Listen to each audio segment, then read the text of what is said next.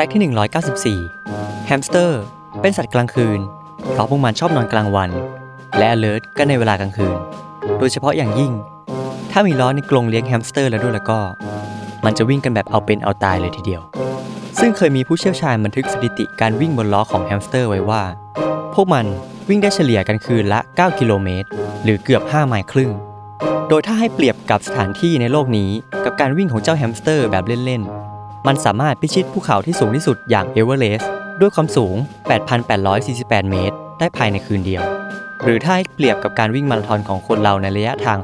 42.195 กิโลเมตร มันสามารถเอาชนะการวิ่งดังกล่าวได้ภายใน 5 คืนแบบสบาย